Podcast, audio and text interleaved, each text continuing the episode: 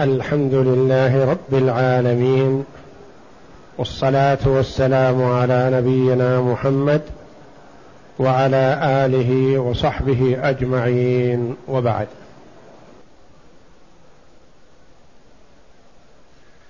عرفنا أن أحوال المناسخات ثلاث حالات.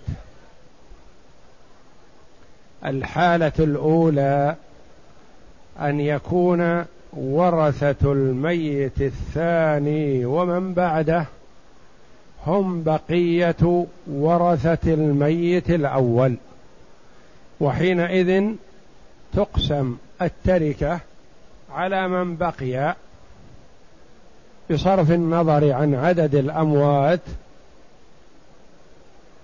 ويسمى هذا الاختصار قبل العمل.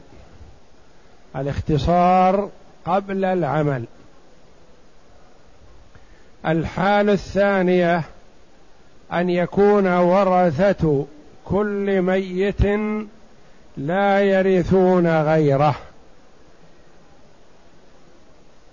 وفي هذه الحال تجعل لكل ميت بعد الميت الأول مسألة، وتحل المسائل كاملة، ثم تنظر بين سهام كل ميت من المسألة الأولى ومسألته، فإن انقسمت عليها صحت الثانية مما صحت منه الأولى،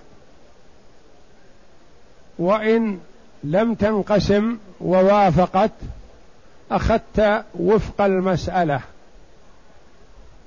أثبته، وإن لم توافق وإنما باينت أثبت المسألة كلها، ثم نظرت بين المسائل بالنسب الأربع. ففي حال المتداخلات تأخذ العدد الأكبر، والمتماثلات تأخذ أحد المثلين، والمتوافقات تأخذ وفق أحدهما وتضربه في الآخر، والمتباينات تضرب العدد بالعدد، المسألة بالمسألة، والناتج يكون كجزء السهم يضرب في المسألة الأولى، فتخرج الجامعة للمسائل كلها. وحينئذ يقال من له شيء من المسألة الأولى أخذه مضروبا فيما هو كجزء السهم، فإن كان حيا فهو له، وإن كان ميتا قسم على مسألته، والناتج هو جزء سهم تلك المسألة، فمن له شيء منها أخذه مضروبا في جزء سهمها. ثم تجمع ما تحت الجامعة، فإن وافق في العدد الجامعة فبها ونعمت والعمل صحيح، وإن لم يوافق فالعمل حينئذ خطأ، وعليك أن تنظر في المسألة من جديد. هذه الحال الثانية من حالات المناسخة. الحالة الثالثة من حالات المناسخة، وهي أن يكون ورثة الميت الثاني ممن ورث من الأول وجاء معهم غيرهم. المسألة الأولى أن يكون ورثة الميت الثاني والثالث ثم بقية ورثة الميت الأول. الثانية أن يكون ورثة كل ميت لا يرثون غيره. الحالة الثالثة بخلاف هاتين، وهي أن يكون الوارث من الميت الأول وارث من الميت الثاني لكن اختلف إرثه، أو جاء معه غيره. وفي هذه الحال تصحح المسألة الأولى، ثم تصحح المسألة الثانية فقط، ولا تنظر إن كان في ثالثة ورابعة ما تنظر، ثم تنظر بين سهام الميت الثاني من المسألة الأولى، فلا يخلو من ثلاث حالات: إما أن تنقسم عليها، أو لا تنقسم لكن يكون بينهما موافقة، أو لا تنقسم ولا موافقة وإنما يكون مباينة. فإن انقسمت سهامه على مسألته صحت المسألة الثانية مما صحت منه المسألة الأولى، وتكون الجامعة هي المسألة الأولى، ويأتي مثالها. فإن لم تنقسم وإنما وافقت أخذت وفق المسألة الثانية وضربته في المسألة الأولى، والناتج هو الجامعة. فمن له شيء من المسألة الأولى أخذه مضروبا في جزء سهمها،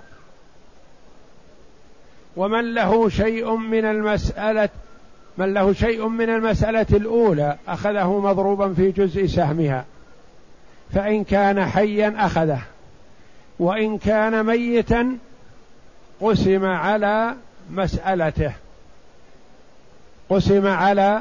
مسألته، ومن له شيء من الثانية أخذه مضروبا في ناتج هذه القسمة، ثم يجمع له النصيبين إن كان وارثا في المسألتين.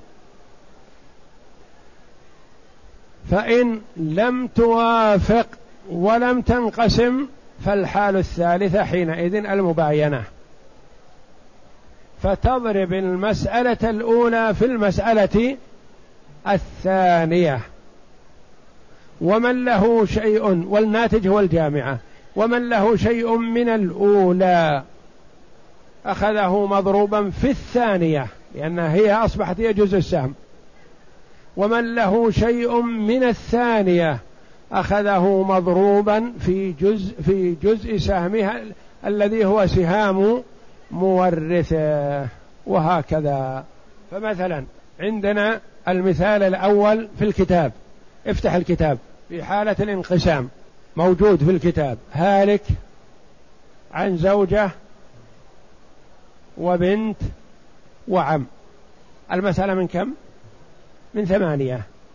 للزوجة الثمن 1، وللبنت النصف 4، والباقي 3 للعم.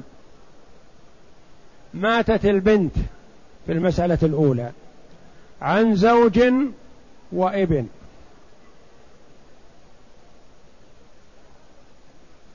مسألتها من 4، للزوج الربع 1، وللابن الباقي 3. صححنا المسألتين، كل مسألة على حدة. يأتي النظر، ننظر بين سهام البنت ومسألتها، نجد سهامها كم؟ 4، ومسألتها من 4 منقسمة، سهامها منقسمة على مسألتها، وحينئذ نقسمها فيخرج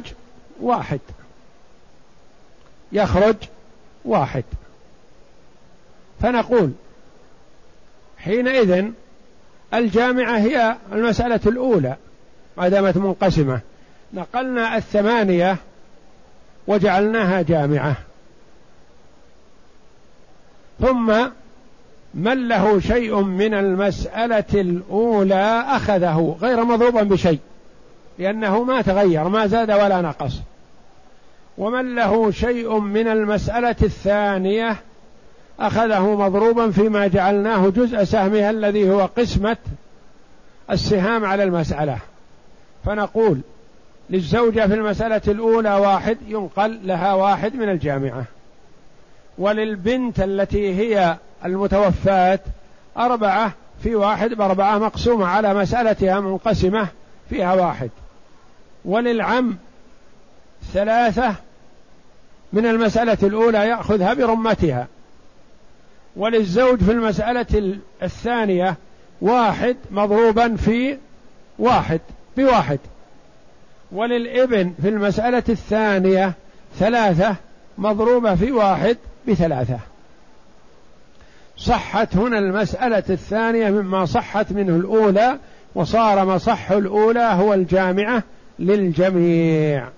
بسم الله الرحمن الرحيم، الحمد لله رب العالمين، والصلاة والسلام على نبينا محمد وعلى آله وصحبه أجمعين.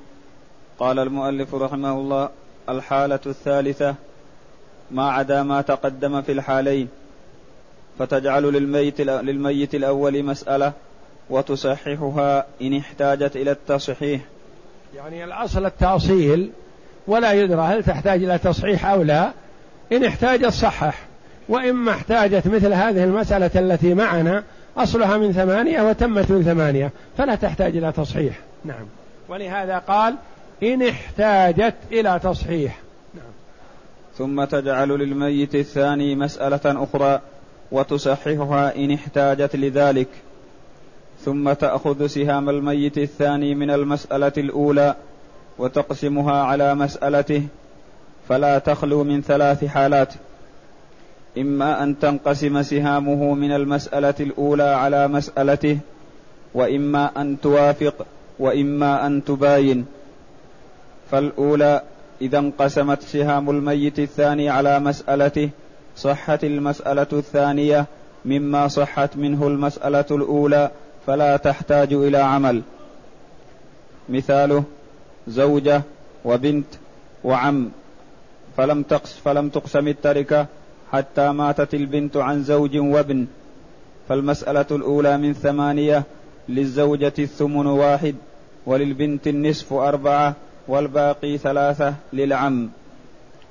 والمسألة الثانية من 4 للزوج الربع 1، والباقي للابن.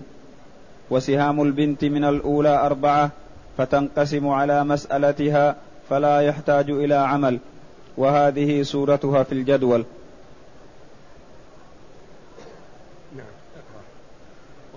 وكيفية العمل: إننا وضعنا في الجدول الأول طولا الورثة للميت الأول، وفي الجدول الثاني إزاء كل واحد منهم سهامه من المسألة الأولى، ومكتوب فوقه 8 هي مصح المسألة الأولى. وفي الجدول الثالث مكتوب تاء أمام البنت علامة على الموت، ومكتوب تحته في جدول متصل به من أسفل ورثته. وفي الجدول الرابع سهام ورثة الميت الثاني من مسألته إزاء كل واحد منهم، ومكتوب فوقه 2 هي أصل مسألة الميت الثاني. مكتوب فوقه 4، اكتب 4، هذا خطأ مطبعي، في الجدول 4 بس هنا جاء الله 2 خطأ. ومكتوب فوقه 4 هي أصل مسألة الميت الثاني. وفي الجدول الخامس إزاء كل واحد من الورثة نصيبه من الجامعة، ومكتوب فوقه 8 هي الجامعة، ومكتوب فوق 8 أصل مسألة الميت الأول 1. مسألة الميت الأول إلى هنا قف، وكلمة 1 هي وفق المسألة الثانية هذا خطأ، قوسها، قوس على هذه. فمسألة الميت الأول هي 8، ثم تقول ومكتوب فوق أصل مسألة الميت الثاني 1 هي وفق سهامه. ومكتوب اللي قبل كلمة مكتوب من 1 إلى مكتوب، يعني 1 هي وفق المسألة الثانية. هذه الكلمات الخمس قوسها، قوس عليها، لا معنى لها هنا. ومكتوب فوق 8 أصل مسألة الميت الأول 8، لا، ومكتوب فوق 8 أصل مسألة الميت الأول هذه خلاص انتهى. ومكتوب نعم. فوق ال8 أصل مسألة الميت الأول هي وفق ومكتوب فوق أصل مسألة الميت الثاني. ومكتوب فوق أصل المسألة الثاني 1 هي وفق سهامه، هي ناتج القسمة ليس وفق، ناتج قسمة ال4 على ال4 نتج 1. نعم. الحالة الثانية ألا ينقسم نصيب الميت الثاني على مسألته ولا يباين ولكن يوافق. أوقف على هذا. مثال آخر اكتبه معك الدفتر، مثال مثل هذه المسألة إلا أنه يختلف عنها قليلا. اكتب الجدول هالك. زوج، بنت، جدة، ابن، عم. صحح هذه المسألة. هذه المسألة فيها زوج وبنت وجدة وابن عم من 12. الزوج 3 وللبنت 6 وللجدة السدس 2 ولابن العم الباقي 1. هذه انتهت. ضع مقابل البنت تاء يعني ماتت.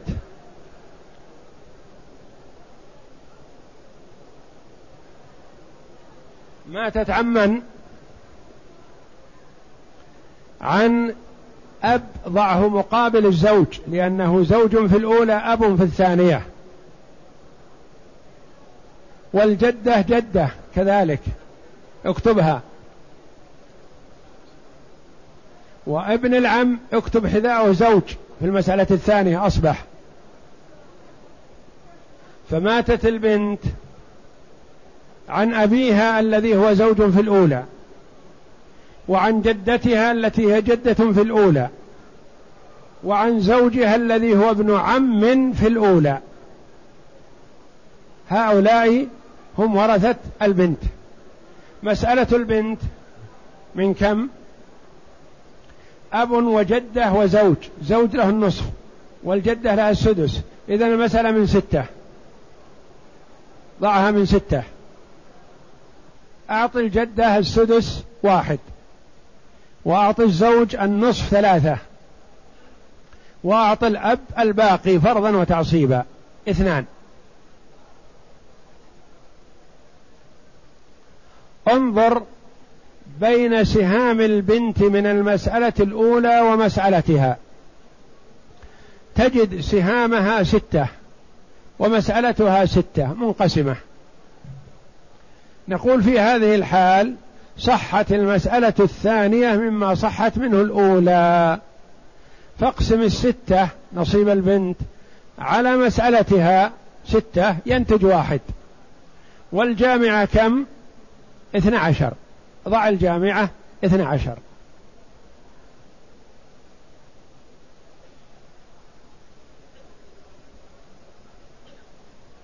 أعطي الزوج. الزوج له من المسألة الأولى 3 ما تغيرت هي وله من المسألة الثانية 2 مضروب في 1 2 مع 3 له 5 أصبح من الأولى والثانية.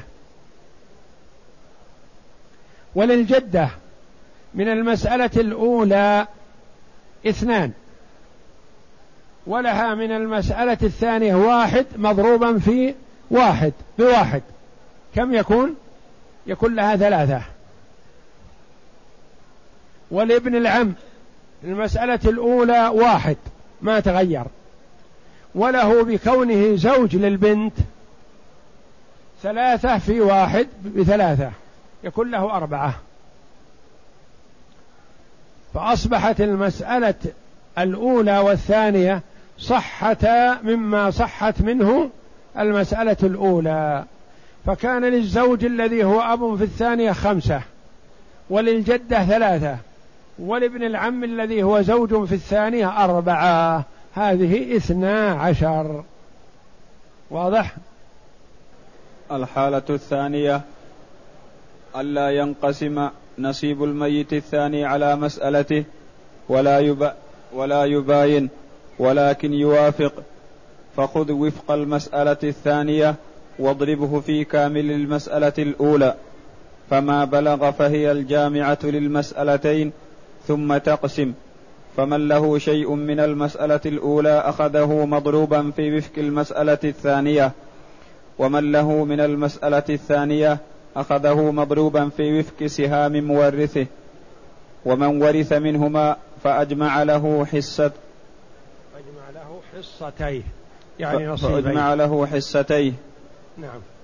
مثاله: زوج وأم وأخت لغير أم، فقبل القسمة، تزوج هذا الزوج الأخت ثم مات عنها وعن أبوين وابنتين، فالمسألة الأولى أصلها من 6. المسألة الأولى زوج وأم وأخت، المسألة من 6.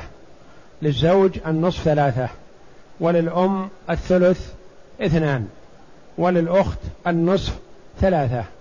3 و3 6 و2 8، عالت المسألة إلى 8. نعم. وتعول إلى 8. للزوج 3، وللأخت كذلك، وللأم 2. والمسألة الثانية من 24. المسألة الثانية زوجة وأب وأم وبنت. نعم. وتعول إلى 27. للزوجة الثمن 3، وللأب السدس 4، وللأم كذلك، وللبنتين الثلثان 16، لكل واحدة 8. وسهام الزوج من الأولى 3. سهام الزوج الذي هو الميت الثاني من الأولى 3، ومسألته صحت من 27. بين 3 و27 موافقة بالثلث، فثلث 3 1، وثلث 7 و20 9. أخذنا 9 وجعلناها بمثابة جزء السهم للمسألة الأولى، فضربنا بها 8، فنتج كم؟ 72، وهي الجامعة للمسألتين. نعم. وسهام الزوج من الأولى 3 توافق مسألته بالثلث، فاضرب ثلث المسألة الثانية وهو 9 في كل الأولى 8، تبلغ 72، وهي الجامعة. فإذا أردت قسمتها فللأم من الأولى 2 مضروب في وفق الثانية 9، تبلغ 18، وللأخت من الأولى 3 في 9، تبلغ 27، ولها من الثانية بالزوجية 3 مضروب في وفق سهام المورث 1 ب3، يجتمع لها 30. لاحظت الزوج الأخت في المسألة الأولى أخت للمتوفية، وفي المسألة الثانية أخت وأصبحت زوجة لزوج أختها الذي ماتت عنه. ماتت الأخت فتزوج الأخت الأخرى، وقبل قسمة تركة الأخت الأولى الميتة الأولى مات الزوج فورثته الأخت. ورثت الأخت من الأولى بكونها أخت، وورثت من الثانية بكونها زوجة. نعم. ولكل واحد على الأبوين 4 مضروب ب1 ب4، ولكل واحدة من البنتين 8 مضروب في وفق سهام المورث 1 8. وهذه صورتها في الجدول، صورتها في الجدول الذي هي تحت 72. طيب، نظرنا ما تحت 72، تتبعناها، هل ممكن اختصارها بعد العمل بعد الجامعة؟ الجامعة خرجت 72، ننظر إذا كان ممكن 72 مع ما تحتها ينقسمنا على عدد 1، فهذا أولى يكون مثلا اختصار بعد العمل. فنقول 72 تنقسم على 2، أليس كذلك؟ قسمتها على 2، الناتج 36. 18 تنقسم على 2، وقسمتها على 2 ينتج 9. 30 تنقسم على 2، الناتج 15. الأربعة تنقسم على 2 ناتجها 2، والأربعة الأخرى كذلك. وال8 تنقسم على 2 ناتجها 4 والأخرى مثلها. فنقول اختصرنا هذا الاختصار بعد العمل يسمى. 72 رددناها إلى نصفها. الأعداد التي تحت 72 كلها قابلة الرد إلى النصف، فصار هذا اختصار بعد العمل. ثم إنه أراد أن يذكرك عما مضى من القراريط، فقال يريد أن يقسمها على القراريط كذلك، فقسم 72 على 24.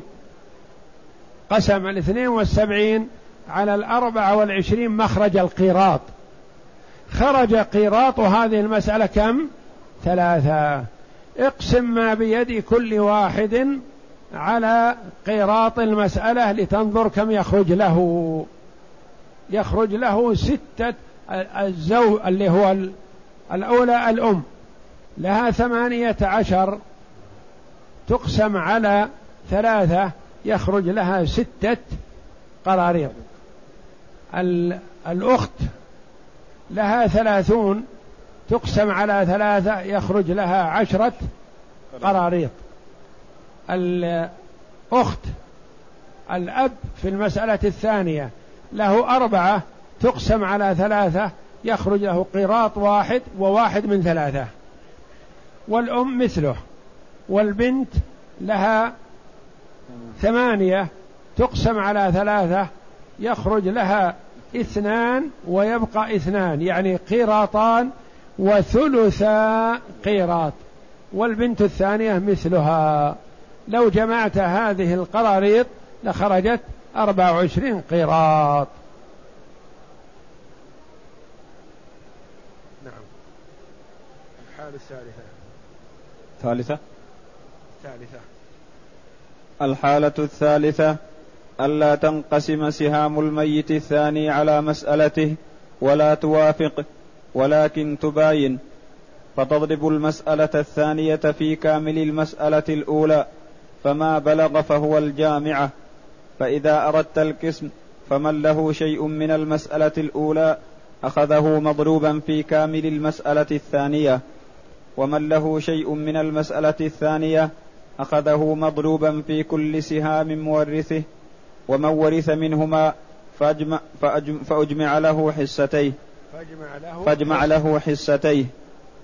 مثال ذلك المثال الذي ذكر المؤلف رحمه الله تعالى. انظر، زوج وأم وشقيقة مكتوبة، وأخت لأم المسألة من كم؟ أصلها من 6 وعالت إلى 10. مات الزوج في المسألة الأولى عن أب وأم وزوجة، مسألته تكون من كم؟ من 4. هذه إحدى العمريتين. أعطي الزوجة الربع 1 ويبقى 3، أعطي الأم ثلث الباقي 1، وأعطي الباقي للأب 2. انظر بين سهام الميت الثاني ومسألته، تجد سهامه كم؟ 3 ومسألته 4، بينهما مباينة.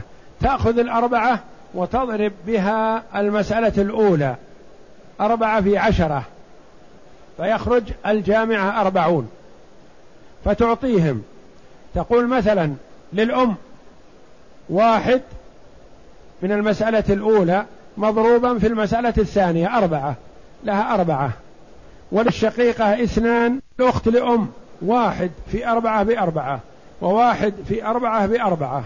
ثم انظر ورثة الميت الثاني، فتعطي الأب، تقول له 2 مضروبا في كم؟ في كامل السهام في 3، له 2 في 3 ب6. وللأم 1 في 3 ب3، وللزوجة 1 ب3 ب3، وهكذا جمعت الذي تحت 40 وجدتها 40 كذلك. اقرأها ومثاله. نعم. مثاله: زوج وأم وأختان شقيقتان وأختان لأم، فلم تقسم التركة حتى مات الزوج عن أبوين وزوجة، فالمسألة أصلها من 6 وتعول إلى 10 للزوج. هذه المسألة الأولى. للزوج منها 3 وللأم 1 ولكل شقيقة 2 ولكل أخت من الأم 1. والمسألة الثانية أصلها من 4، للزوج الربع 1 وللأم ثلث الباقي 1 والباقي 2 للأب. وسهام الزوج من الأولى تباين مسألته، فاضربها في الأولى فتصحان من 40 وهي الجامعة. فإذا أردنا القسمة فمن له شيء من الأولى أخذه مضروبا في الثانية التي هي بمثابة أصبحت مثابة كجزء السهم للأولى. ومن له شيء من المسألة الثانية أخذه مضروبا في كل سهام مورثه. فللأم من الأولى 1 مضروبا في كل الثانية 4 ب4، وللأم في الثانية 1 مضروبا ب3 ب3، ولكل للأم من الأولى 1 مضروبا في كل الثانية 4 ب4، وللأم في الثانية نعم، وللأم في الثانية 1 مضروبا بثلاثة، ولكل شقيقة من الأولى 2 مضروبا الثانية 4 ب8. نعم. ذهب للأم في المسألة الثانية قبل أن يكمل المسألة الأولى، وإلا الكلام صحيح. نعم. 4 ب8، ولكل أخت من الأم من الأولى 1 مضروبا في الثانية 4 ب4، وللزوجة من الثانية 1 مضروبا في سهام مورثه 3 ب3، وللأب 2 مضروب في سهام مورثه 3 ب6. وهذه صورتها في الجدول. صح. اكتب مسألة أخرى هلك اكتبها على السطر ثم تنقلها لجدولها. زوجة عن زوجة وبنت وأخ شقيق، وقبل قسمة التركة ماتت البنت عن أمها التي هي الزوجة في الأولى، وعن زوجها وابنها.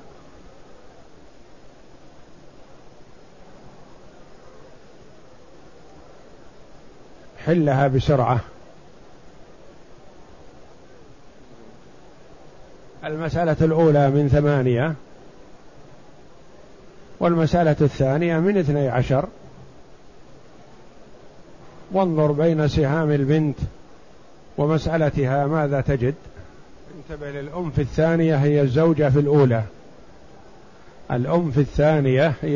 في الأولى، الحل.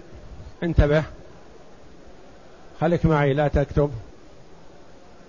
المسألة الأولى زوجة وبنت وأخ شقيق، المسألة من 8، للزوجة 1/8 وللبنت 1/4 وللأخ الشقيق الباقي 3.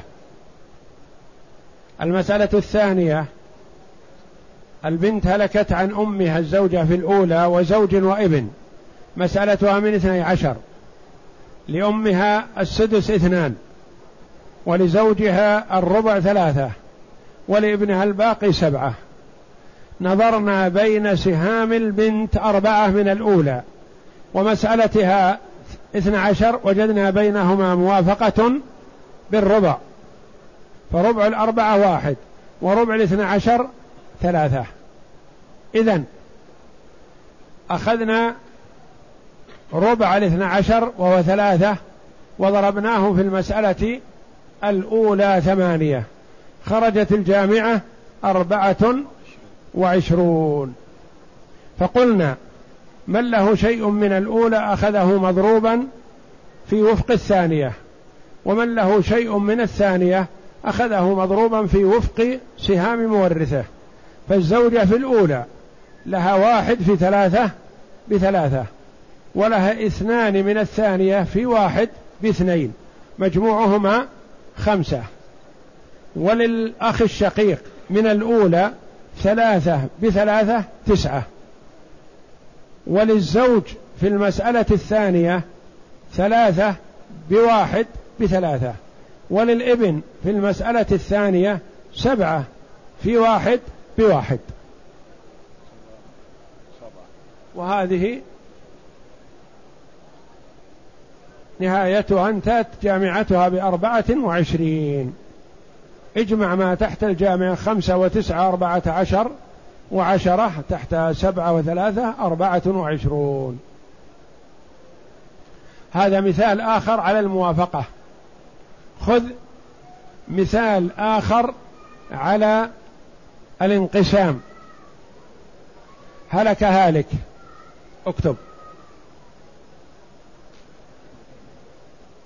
عن زوج وبنت وجدة وابن عم. ماتت البنت، ضاع مقابل البنت، ماتت عمن؟ عن أبيها الذي هو زوج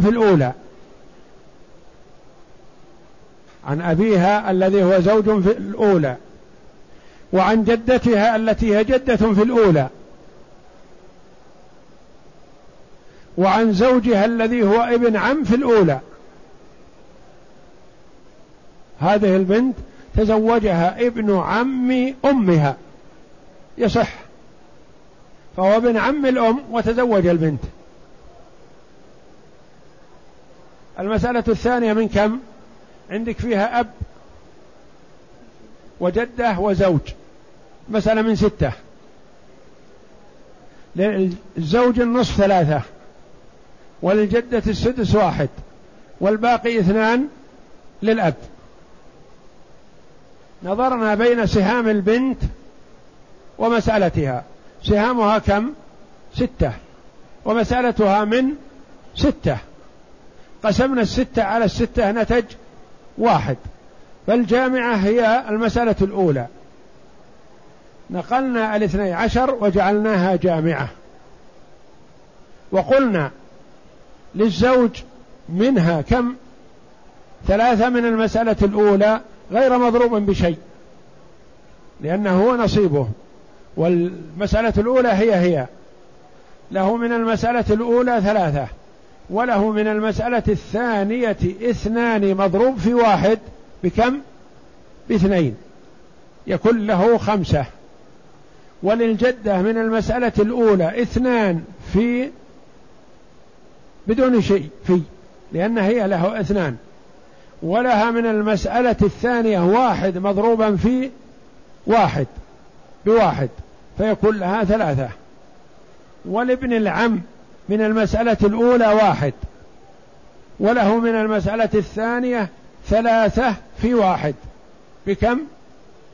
ب3، فينتج لابن العم الذي هو زوج في الثانية وابن عم في الأولى أصبح له 4. اكتب مسألة أخرى. هلك هالك، عن زوج وابن، وقبل قسمة التركة مات الابن عن أبيه الذي هو الزوج في الأولى، وعن زوجته فقط. المسألة الأولى من كم إسماعيل؟ المسألة الأولى من 4، الزوج له 1 والابن له 3. المسألة الثانية فيها أب وزوجة، المسألة من 4 كذلك، من 4 للأب، للزوجة 1/4 وللأب الباقي 3. نظرنا بين سهام الولد الابن 3 ومسألته من 4 مباينة، فضربنا المسألة الثانية في الأولى 4 في 4، فخرج 16 وهي الجامعة. نعطي الأب الزوج في الأولى له 1 في 4 ب4، وله 3 من الثانية في 3 ب9، و4 13. وللزوجة من المسألة الثانية 1 في 3 ب3، وهذه 16. اكتب هذه المسألة: هلك هالك عن زوج وابن وبنت.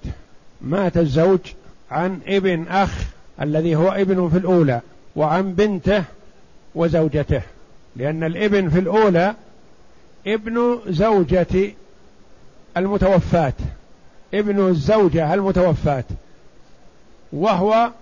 وفي الثانية أصبح ابن أخ للزوج، يكون الزوج عمه وهو ابن زوجته من أخيه قبله. فالمسألة الأولى من كم؟ من 4، للزوج الربع 1، وللابن والبنت الباقي 3، للابن 2 وللبنت 1.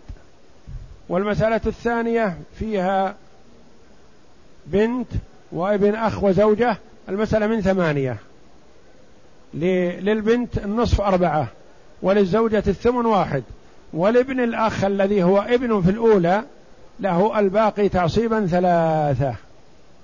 نظرنا بين سهام الميت الثاني ومسألته، سهامه كم؟ 1 من الأولى، ومسألته من 8، بينهما مباينة. فضربنا 8 في 4 أصل مسألة الأولى، فخرجت الجامعة 32. فنعطيهم، نقول للابن في الأولى 2 ب8 ب16، وله 3 من الثانية في 1 ب3، تكون مجموع ما له 19. وللبنت في المسألة الأولى 1 ب8 ب8، وللبنت ولها من المسألة الثانية 4 في 1 ب4، يكون مجموع ما لها 12. وللزوجة من المسألة الثانية 1 في 1 ب1. والله أعلم، وصلى الله وسلم وبارك على عبده ورسول نبينا محمد وعلى آله وصحبه أجمعين.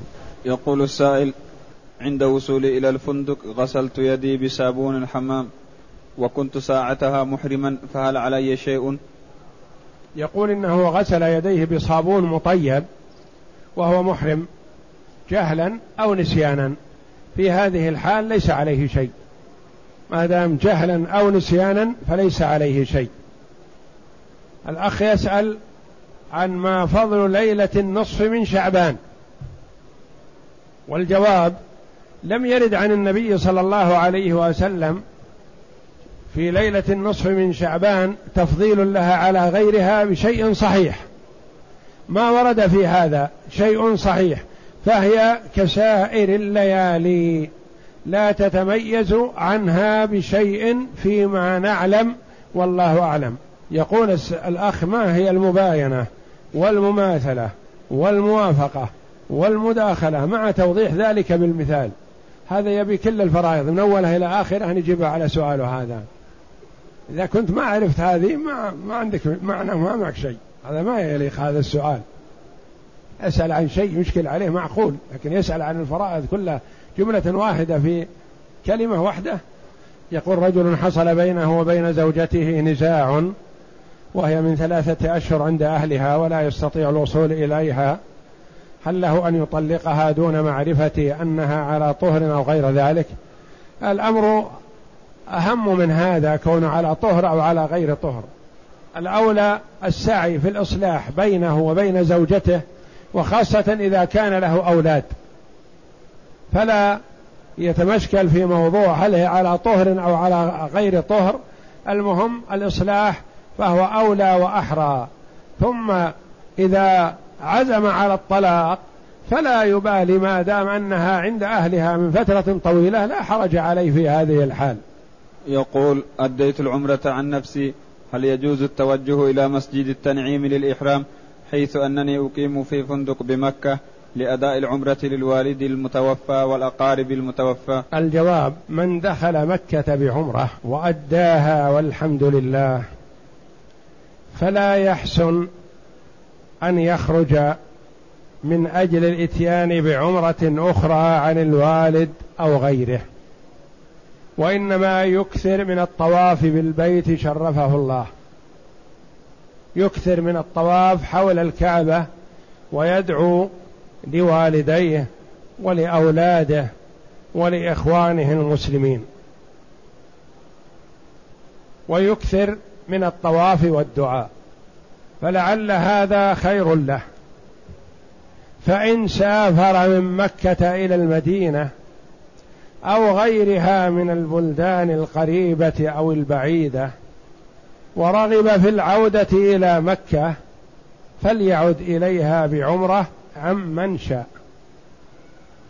فنقول لمن كان داخل مكة قد أدى عمرته لا تخرج للإتيان بعمرة أخرى، ومن خرج من مكة لحاجة وأراد العودة إلى مكة فنقول عد إليها بعمرة إن شئت عمن شئت.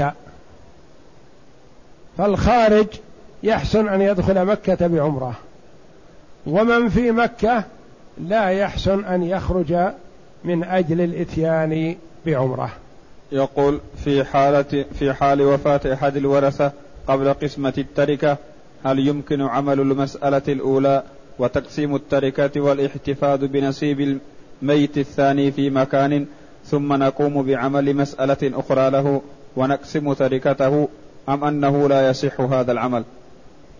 لا، هذا العمل صحيح، لكن هذا إذا أردت أن تحل المسألتين أو الثلاث أو الأربع حلا واحدا، وتقسم التركة على حسب الورثة، كأن تكون التركة باقية مثلا كعمارة أو نحو ذلك مثلا، ماذا يكون لهذا من هذه وماذا يكون لهذا من هذا. أما إذا كان نقدا ونحوه وقسمته واحتفظت بنصيب الميت ثم جعلته لورثته مباشرة فلا حرج في هذا. يقول: إذا كان لدى شخص مال نقدي حصل عليه في فترة بقي معه، وبعد 4 أشهر اشترى بهذا المال أرضا لغرض التجارة، فهل حول هذا المال يبدأ من شراء الأرض أم من حين الحصول عليها؟ بل إذا كان عنده مال دراهم مثلا لها 6 أشهر أو أقل أو أكثر، ثم اشترى بهذه الدراهم شيئا للتجارة، فحول هذه التجارة حول الدراهم السابقة مثلا. أما إذا اشترى بهذه الدراهم شيئا لغير التجارة انقطع الحول. إيضاح ذلك: عنده 1000 ريال مثلا 6 أشهر مقفل عليه، ثم اشترى به قطعة أرض، هذه الأرض للتجارة، نقول احسب ال6 الأشهر الأولى، فإذا مضى 6 أشهر بعد شرائك هذه الأرض فزكها. اشترى بهذا 1000 أرضا لغير التجارة من أجل أن يعمرها أو يسكن فيها أو يؤجرها أو نحو ذلك، انقطع الحول ولا عليك زكاة، لا في 6 لا في 1000 الأول لأنه ما حال عليه الحول، ولا فيما اشتريت لأنك لم تشتريه للتجارة.